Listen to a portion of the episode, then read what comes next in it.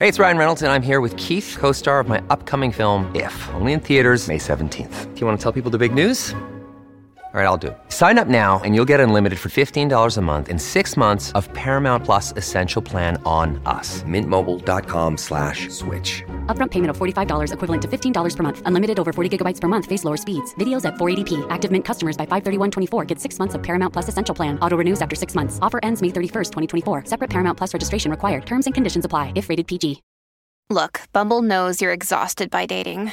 All the must not take yourself too seriously and 6 1 since that matters. And what do I even say other than hey? well, that's why they're introducing an all new Bumble with exciting features to make compatibility easier, starting the chat better, and dating safer. They've changed, so you don't have to. Download the new Bumble now. Hola, esto es New Books Network en español. Bienvenidos a un nuevo episodio del canal de historia de New Books Network en español. Mi nombre es Diana Méndez y el día de hoy tengo el gusto de entrevistar a la doctora Daniela Morales Muñoz, docente del taller México y sus exilios del Departamento de Educación Continua del Instituto de Investigaciones Sociales de la UNAM. La acompañan en esta tarea brillantes investigadoras Eugenia Lier y Soledad Lastra. Daniela es autora del libro El exilio brasileño en México durante la dictadura militar entre 1964 y 1979. Esta obra fue publicada en 2018 por la Secretaría de Relaciones Exteriores de México y la Red de Archivos Diplomáticos Iberoamericanos. A lo largo de seis capítulos, las páginas de este volumen dan a conocer cómo fue la respuesta del gobierno frente a los perseguidos políticos del régimen militar brasileño y trazan los rasgos generales de los que llegaron a nuestro país.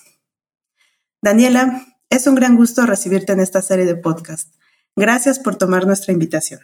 Hola Diana, es un gusto para mí eh, participar contigo en este podcast. Te agradezco mucho la invitación.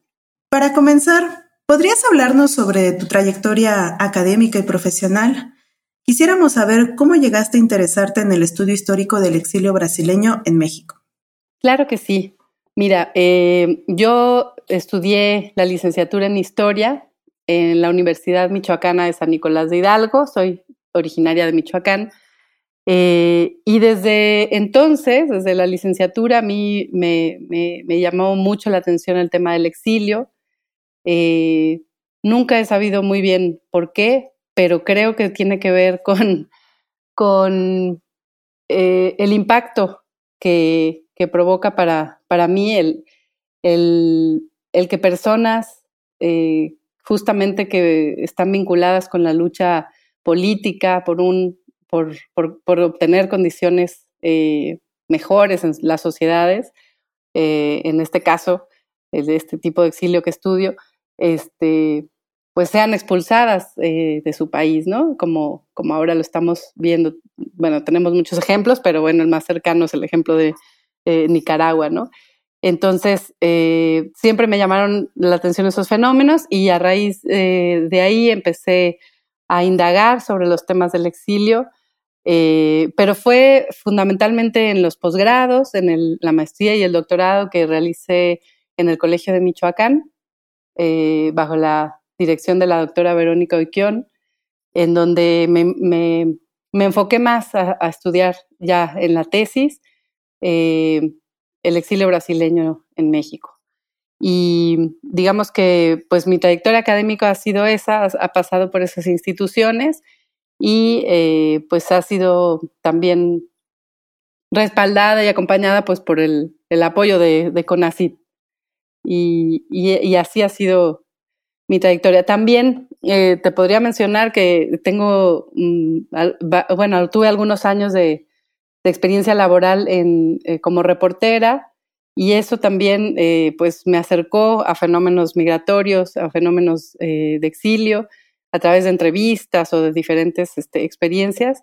Y, bueno, todo eso ha marcado mi, mi trayectoria este, académica y laboral y, este, y pues eso sería como lo que te podría decir al respecto.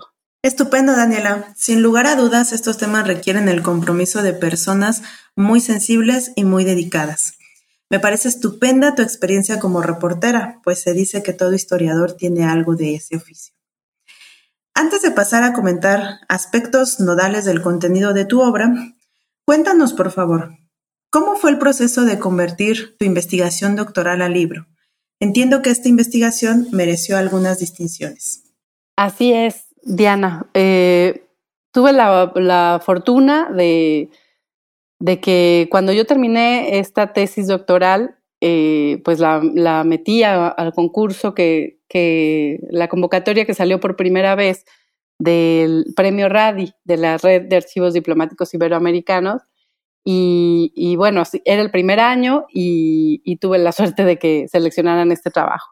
Este, el, algo que sí fue eh, muy especial fue que este, ah, no estaba planeada la, que el premio, o sea, que el premio llevara a la publicación del libro o de, la de convertir la tesis en libro, pero el jurado este, decidió apoyar la sugerencia que por ahí se hizo de, hacerlo y fue que me, me, me invitaron a, a, me lo propusieron y bueno, para mí fue una noticia maravillosa este, solo que no tuve mucho tiempo ni, eh, ni mucha oportunidad de, de, hacerle demasiadas, eh, demasiados cambios. Entonces, eh, nosotros sabemos que una tesis es distinta a un, a un, a un libro, pero bueno, yo debo decir con toda honestidad que en, en este caso fueron muy pocos los, los cambios y el proceso fue demasiado corto pero este, precisamente era también una de las cosas que les gustaban, que estaba un poco armada en función de,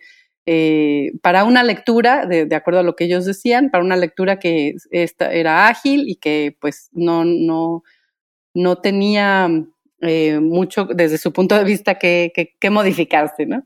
Así fue, Diana. Maravilloso. Enhorabuena por esa invitación a publicar tu trabajo y además en una bellísima edición. Al igual que lo hace el libro, ¿qué es el exilio y qué aspectos debemos tomar en cuenta para entender su contenido?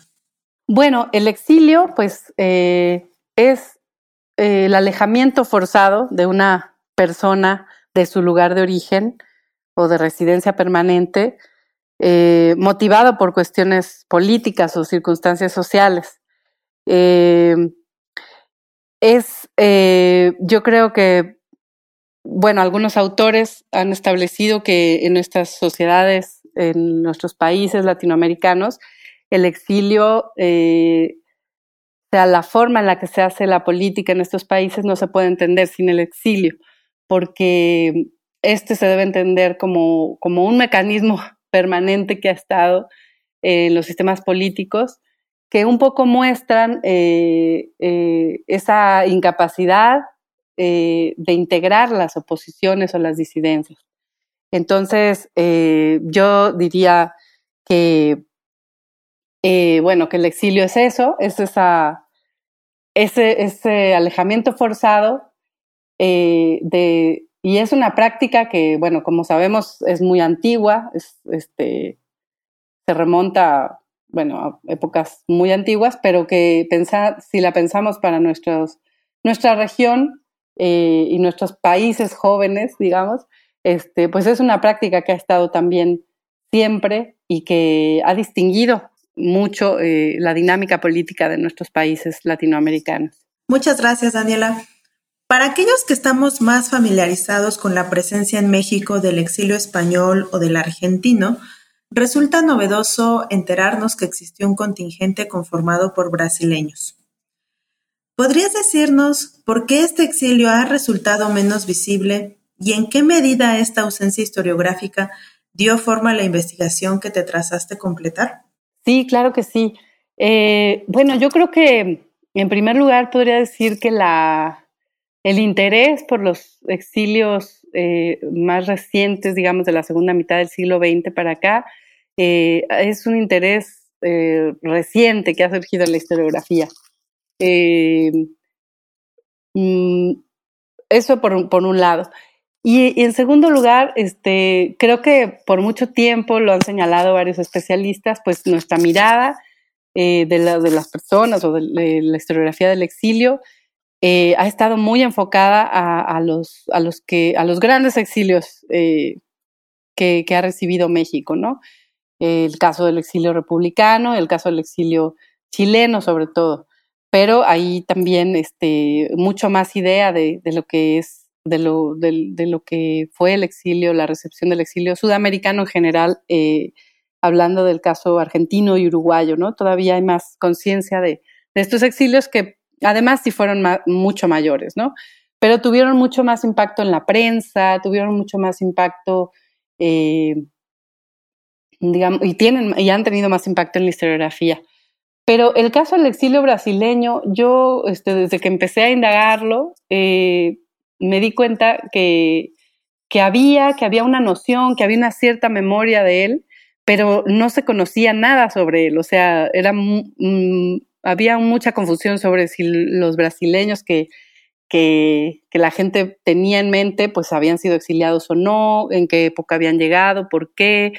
Y yo creo que eso este, se debe un poco a, pues al alejamiento que tenemos como también historiográfico este, con Brasil. Eh, los países en general, este, bueno, México, para hablar de, de, de, nuestro caso, pues este, no sé si es por el idioma, no sé si es por eh, también porque pues tampoco ha habido como mucha relación así muy intensa entre los dos países, este, de manera, eh, digamos, sistemática, este, pues se puede explicar que, que, no, no, no, no, había habido un, interés por, por, indagar sobre estos casos. Entonces, este, pues yo, yo incluso cuando planteé este proyecto, muchas veces eh, me mencionaron que no había, o sea, que el exilio brasileño no existía.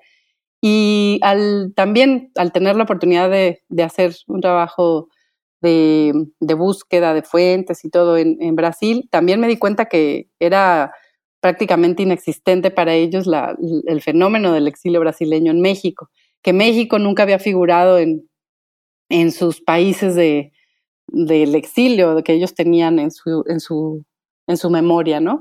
Entonces, este, para mí fue mucho más interesante este, indagar por ahí eh, y una vez que, que, me, me, di cuenta que había también bastantes fuentes para, para poder hacerlo, ¿no? Wow, es realmente impresionante la ausencia de un debate sobre los destinos y avatares de este exilio, tanto en México como en Brasil. Para entender las condiciones de llegada de estos brasileños a México, es necesario comprender el contexto político y social de Brasil y sus relaciones con México, pues ello generó momentos y formas de salida específicas para quienes se convirtieron en los exiliados. El capitulado de este libro desarrolla tres fases para ordenar la llegada de estos contingentes. ¿Podrías describirnos los rasgos generales de estas tres fases? Claro que sí, este, Diana, mira, eh, como yo decía eh, en el libro, eh, pues el propósito era estudiar el exilio brasileño en, una temporalidad que abarcó de 1964 a 1979, pensando en, en, 64, que es el año del golpe de Estado en contra del, presidente Joao Goulart, y 1979, porque es eh, el año en el que se, se, publica, se decreta la amnistía política y digamos que em, empieza la apertura que permite el inicio del regreso, lo que para algunos significa el fin del exilio, ¿no? Entonces, eh, yo quise retomar eh, la temporalidad propuesta por eh, Vania Salles, que es una socióloga exiliada en México, que, pero además es algo que, recurrentemente encontré eh, cuando platicaba con, con diferentes exiliados, eh, en donde había esta idea de, de, que había habido estas tres oleadas. Primero, eh, la primera oleada de exiliados que llegó a, raíz de 1964, cuando salen los, los, los primeros exiliados en los meses inmediatamente posteriores al golpe, eh, y que tienen un perfil eh, como más, un perfil político mucho más este, apegado a lo que fue el gobierno de Golar, de una perspectiva nacionalista, eh, reformista, ellos le llaman, eh, y que no tiene mucho que ver, por ejemplo, con las izquierdas que van a salir en los años, ya, ya eh, casi hacia los años 70. Este primer, esta primera oleada está compuesta por, por ejemplo, sindicalistas, trabajadores sindicalistas, muchos militantes comunistas, también funcionarios públicos, algunos periodistas, algunos estudiantes, eh, pero tienen, son generalmente personas de, mayor edad, digamos, arriba de los, de los 35 o 40 años, eh, y que están vinculadas al gobierno de, de, ya sea porque trabajaban con él o porque eh, era parte de su base social. También una, una, sorpresa muy, muy, muy interesante para mí en, este, en esta primera oleada este, fue la presencia de varios marinos eh, del ejército brasileño que, bueno, fueron importantísimos en el proceso de, eh, previo al golpe de Estado, eh, toda, toda, la agitación que se dio en las bases, digamos, en las bases de las Fuerzas Armadas brasileñas, fue muy interesante y, bueno, encontrar en el exilio estos personajes fue para mí maravilloso porque, bueno, se tenía una idea de que había sido un exilio compuesto solamente por intelectuales, ¿no? Entonces, encontrar toda esta base social fue pues un descubrimiento y fue muy, muy, muy interesante para mí. Una segunda oleada este, la identificamos a partir de 1968, que es el año en el que se, emite un decreto que es famoso eh, en el contexto de la dictadura militar, que es el, decreto, el acto institucional número 5, le llaman el A15, AI5, eh, que es, marca el inicio del endurecimiento de la dictadura militar.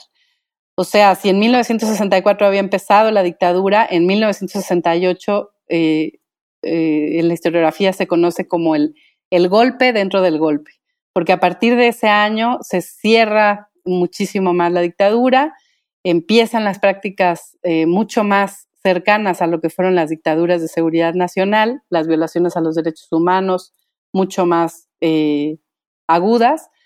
Eh, y a raíz de este, de este 68, la, hay una salida al exilio mucho mayor mm, y mucho menos registrada porque la, salida fue menor eh, a través de las embajadas y mucho mayor a través de las fronteras, ¿no? de salir en la clandestinidad y, otros, y otro tipo de, salidas. Entonces, este, este segundo momento, pues también está compuesto, es una generación distinta, porque ya estamos hablando de eh, jóvenes, eh, jóvenes que son críticos con esa perspectiva, bastante críticos con esa perspectiva nacionalista, reformista del gobierno de Golar, que no están buscando la reinstalación del gobierno de Golar, eh, sino que están buscando la, la transformación política del país, ¿no? Eh, con miras al socialismo y ya con una, una influencia mucho mayor de la revolución cubana. Entonces es una, una generación muy distinta a la que sale a, raíz de 68 y está compuesta por muchos jóvenes estudiantes, muchos de ellos, y muchos también eh, ya eh, que forman parte de las organizaciones político-militares que se formaron en Brasil y que con mucho mayor fuerza empezaron a, empujar un proceso de, eh, de, eh, pues de combate a la dictadura a raíz de más o menos 1967, lo cual un poco es, explica ese, ese decreto de 68 que este, va a endurecer eh, a la dictadura militar. Entonces, este, esa es la segunda oleada y una tercera oleada que, la identificamos a raíz de, bueno, a partir del año 1973, que ya le llamamos el exilio en el exilio, porque es la llegada a México de muchos, bueno, no muchos, perdón, esta oleada es muy, muy pequeña, pero es este, la llegada de eh, personas que ya estaban en el exilio, brasileños que habían salido desde 64, desde 68, pero que a raíz del golpe de Estado en Chile, donde la mayoría de ellos había, se había refugiado, este, pues los lleva a un segundo o tercer exilio y eh, algunos de ellos llegan a México. En este contexto, este, los países latinoamericanos ya no estaban tan abiertos y eh, México lo comprueba porque los que llegaron lo hicieron eh, con muchas más dificultades que las oleadas anteriores. y bueno, ahí también es muy interesante ver esa, recepción, cómo se va haciendo diferente en, eh, en cada oleada, ¿no? La recepción de, del gobierno, de los gobiernos mexicanos es distinta y estas tres oleadas con estos distintos perfiles nos permiten eh, verlos de una forma muy clara. Esas son las tres oleadas, Diana. Muy bien, ha sido una respuesta muy completa. A quienes nos escuchan, quiero decir que el libro de Daniela incorpora un listado de los 118 exiliados que sin lugar a dudas será un insumo valioso para aquellos que decidan seguir adelante con esta temática. Precisamente al consultar este listado llamó mi atención lo que comentabas, y me refiero a la numerosa presencia de sindicalistas, lo que hace que cambie nuestra imagen general sobre los procesos de exilio a nuestro país. Ahora quiero llamar la atención sobre uno de los aspectos muy sobresalientes de tu investigación, que es precisamente la reconstrucción de los perfiles de los exiliados. Nos dices muy claramente que su valía no reside en aspectos cuantitativos, sino cualitativos. ¿Podrías profundizar sobre esto? Claro que sí. Claro que sí, Diana. Este, mira, Efectivamente, el exilio brasileño no se puede pensar en el exilio brasileño en México no se puede pensar en términos eh, masivos, no fue un exilio masivo y tampoco fue un, exilio que se quedara muchos años. O sea, se puede pensar eh, que la mayoría de ellos, eh, la mayoría de las personas que, que se refugiaron en México tuvieron una estancia transitoria.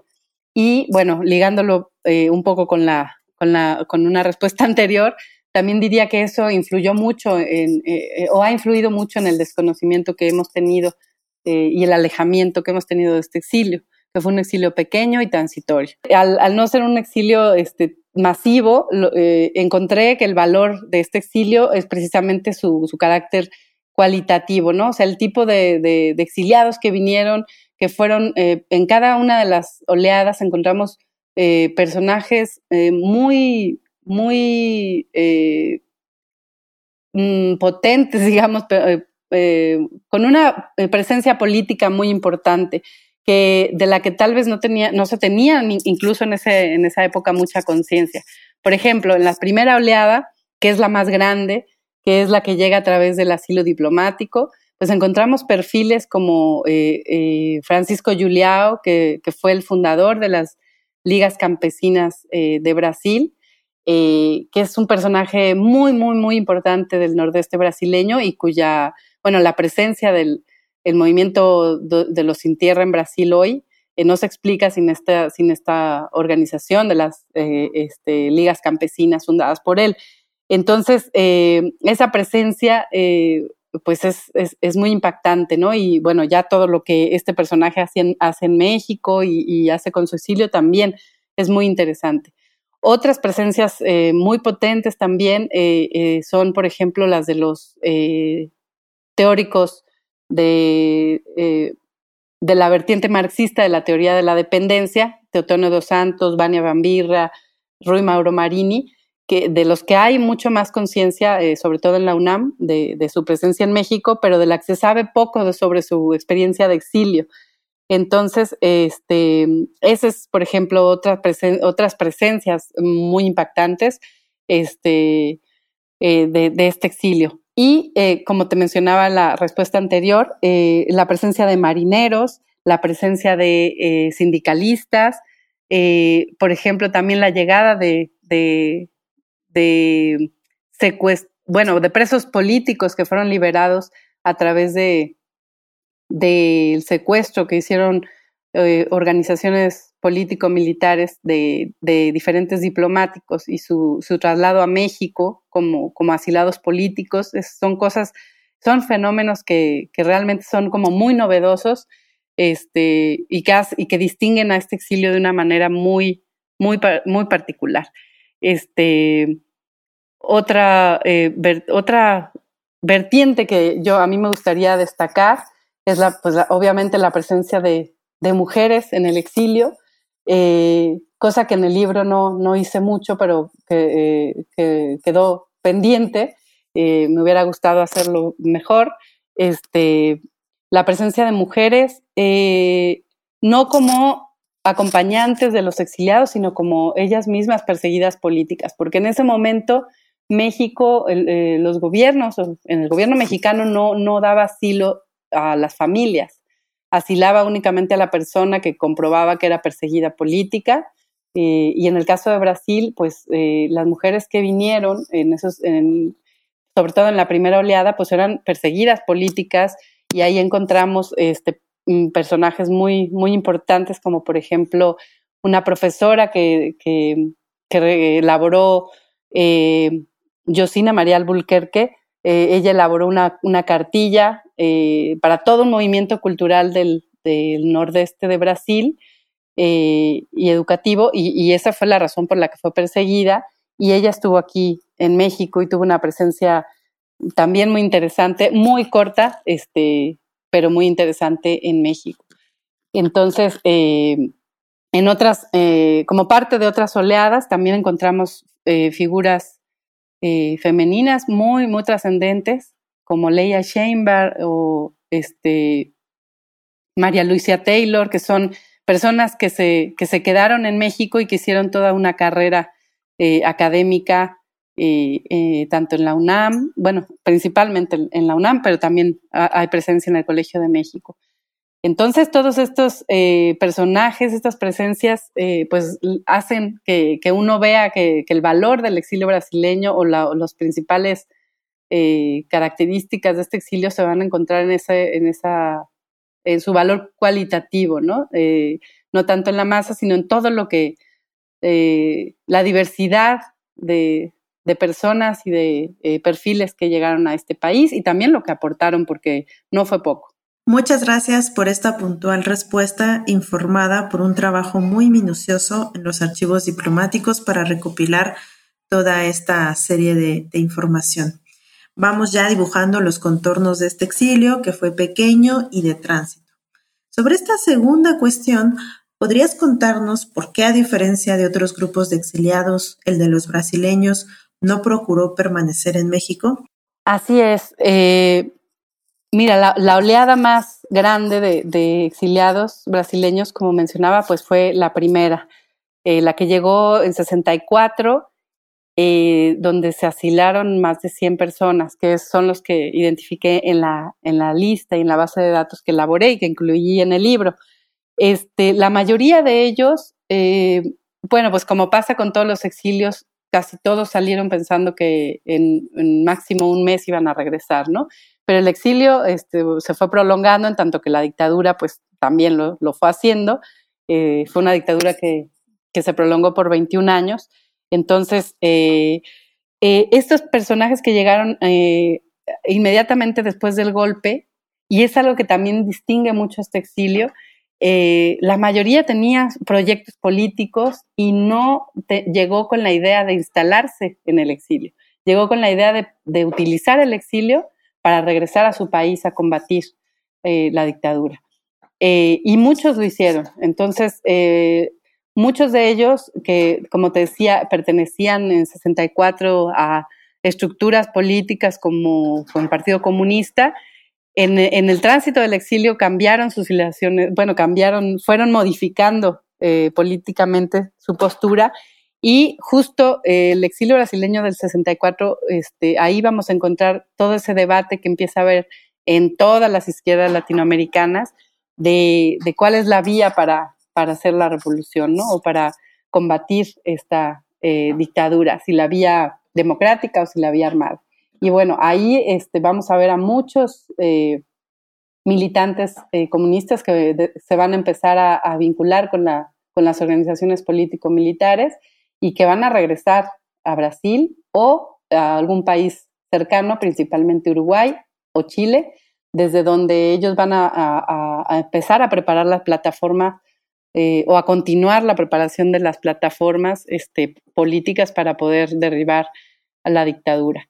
Eh, eso es algo que, que bueno, llamó mucho mi atención, como eh, aquí en México incluso se ve ese interés por, por elaborar documentos, este, por no quedarse sin hacer nada, ¿no? O sea, no, no, no, querían vincularse incluso con el país, no les interesaba, no, no habían tenido en su mente estar aquí en México, mucho más porque pues es un país muy lejano y, y en los años 60 pues mucho más. Este, entonces, eh, la mayoría llegó con, con, esa idea de regresar y eh, fundamentalmente por motivos políticos, ¿no? Para, como decía, vincularse o continuar la lucha y no, no esperar sentados, digamos, la caída de la dictadura.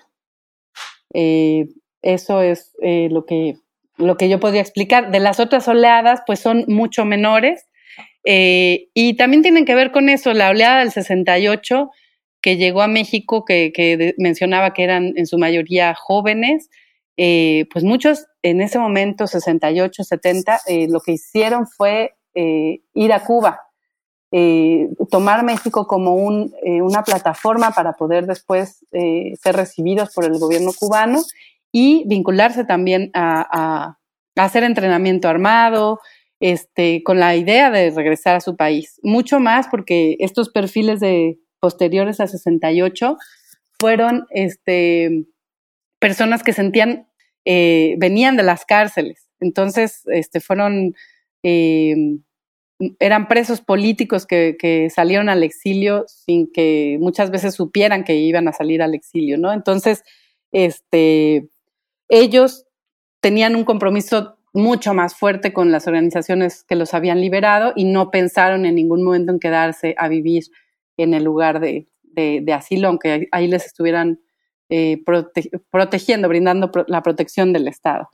Y, bueno, precisamente sí, es algo que, caracteriza este exilio y, que le da también esa, pues ese tono particular y diferente de otros que conocemos. Magnífico. Queda claro el calado de la politización de este exilio, que continuó su actividad en experiencias muy originales, como la fue el caso de Cuadernos del Tercer Mundo.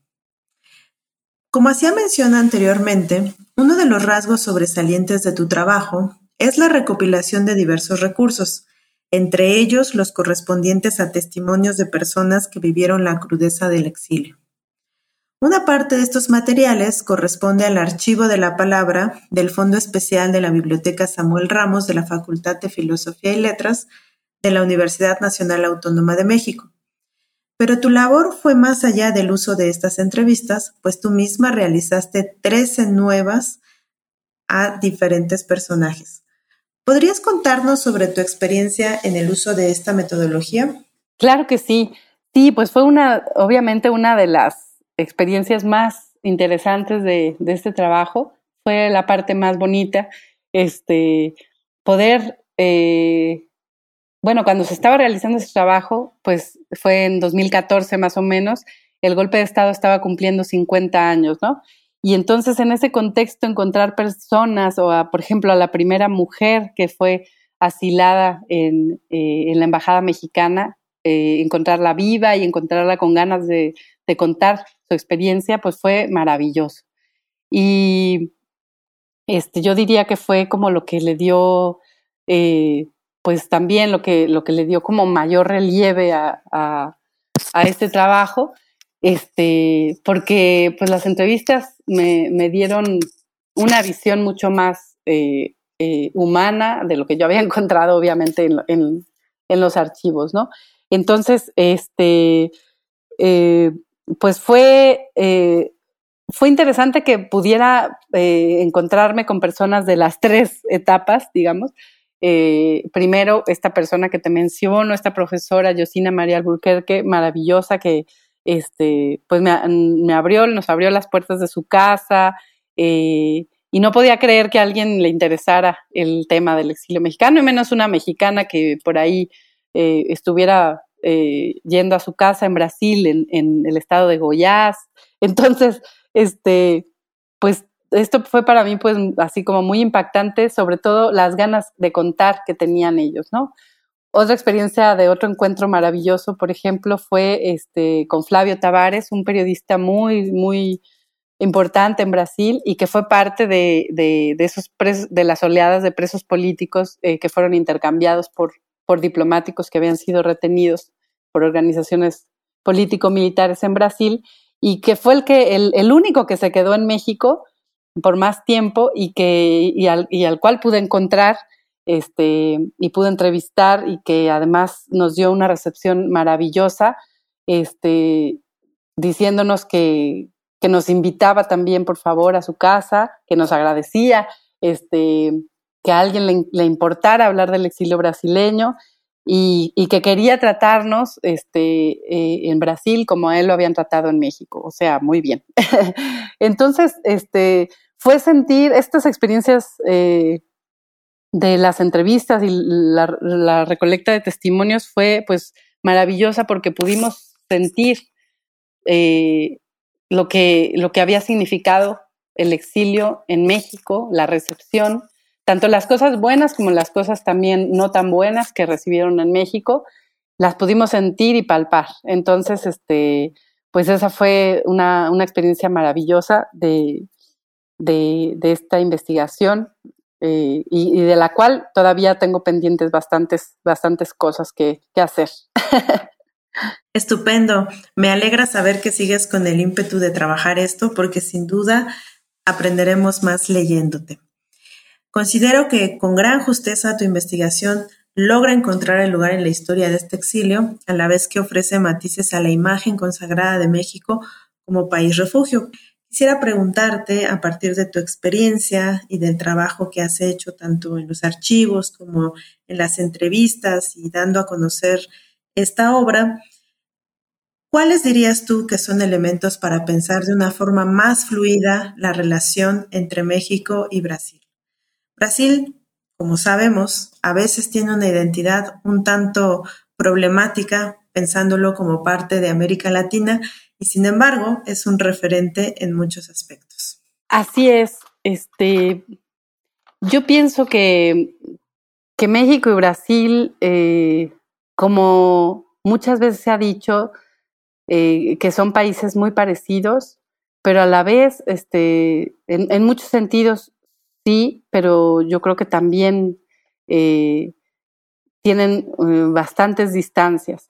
Pero pienso que en el, en el terreno diplomático es donde se ha notado eh, mucho que, eh, que ha habido, que hay como, como un interés o una, eh, una necesidad de vincularse México y Brasil por muchos factores que los identifican, pero que nunca ha podido concretarse del todo. O sea, que son países que como que se acercan, pero que no logran eh, tener eh, como un, eh, un acercamiento así como definitivo, digamos, o mucho más intenso.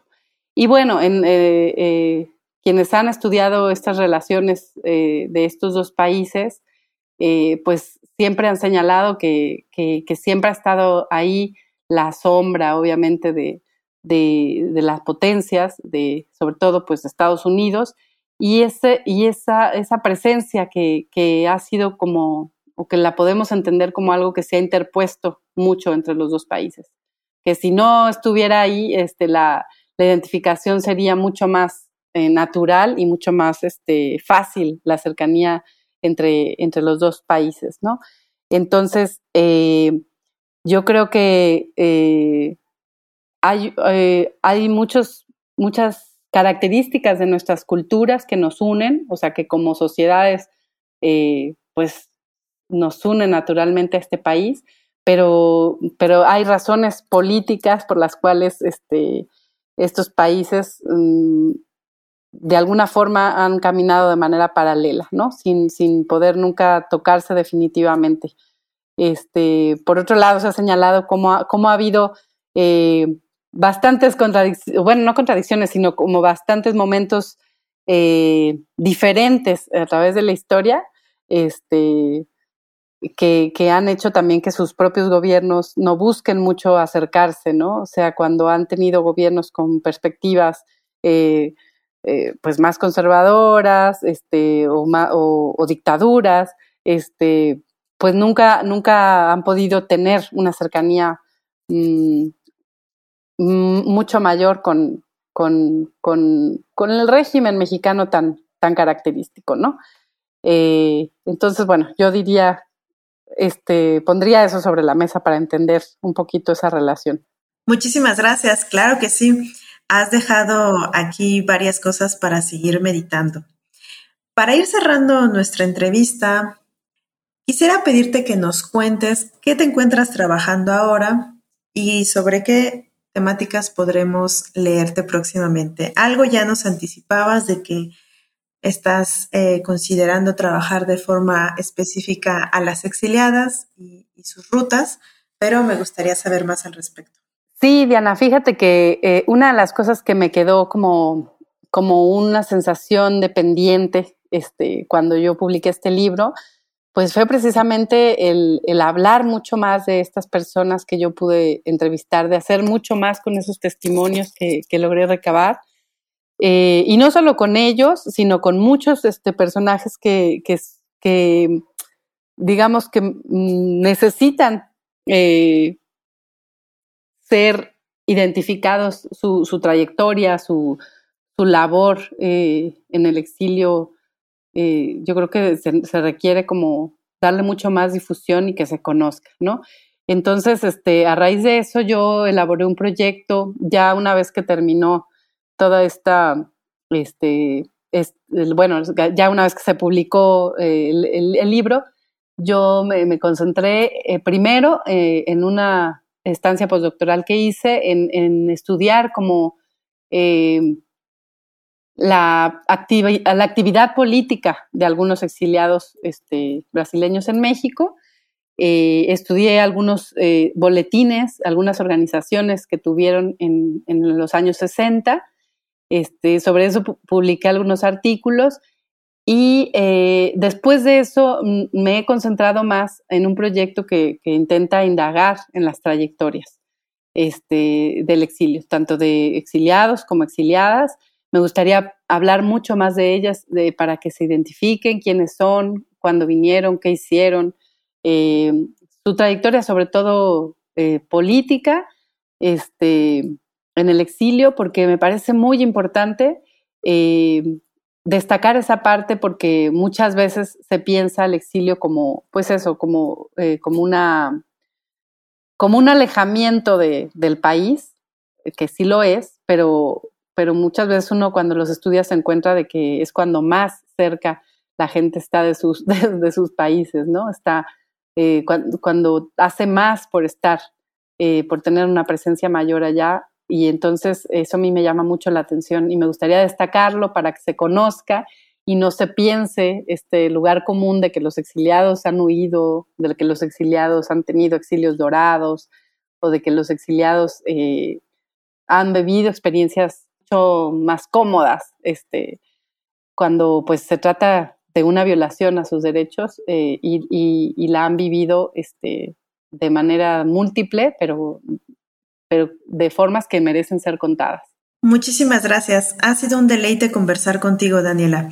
Has logrado clarificarnos muchos puntos a la vez que nos dejas con dudas que juiciosamente resolveremos atendiendo a la lectura de tus investigaciones, dialogando y abriendo nuevas interrogantes.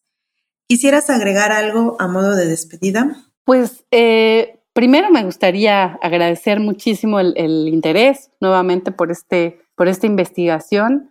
Eh, por supuesto, me, gustaría que este trabajo despertara eh, mucho interés, no, no, no, no, solo en el libro, sino en el fenómeno del exilio brasileño, del cual hay muchísimas aristas que, que estudiarle. Ya este, hay personas que lo están haciendo, este, y eh, yo creo que su conocimiento pues va a enriquecer muchísimo eh, más esta idea que mencionabas, esta idea de, del comportamiento de, México, del Estado mexicano como país de asilo, ¿no? Que es una también, que fue uno de los objetivos también, este, repensar esa, esa idea que se tiene eh, a través de un caso que no es el caso eh, típico, que, bueno, no típico, sino el que conocemos más eh, de, la idea de país de, puertas abiertas, sino que nos ayuda más bien a complejizar, a entender que el exilio y las recepciones este, de los países de asilo son muy complejas, no son homogéneas, mucho menos en un país como México, ¿no? Entonces, lo que a mí me gustaría es este, pues dejar esta idea de que el exilio este, es algo muy complejo que, que merece la pena ser estudiado para entender, eh, porque nos ayuda a entender eh, muchas cosas de, de, nosotros mismos, ¿no? De, de, nosotros mismos como país, como sociedad, eh, y bueno, además de fenómenos excepcionales y maravillosos que, que podemos encontrar en ellos. Maravillosas palabras de cierre. A quienes nos escuchan, les agradezco su atención y hasta la próxima. Gracias por escuchar New Books Network en español.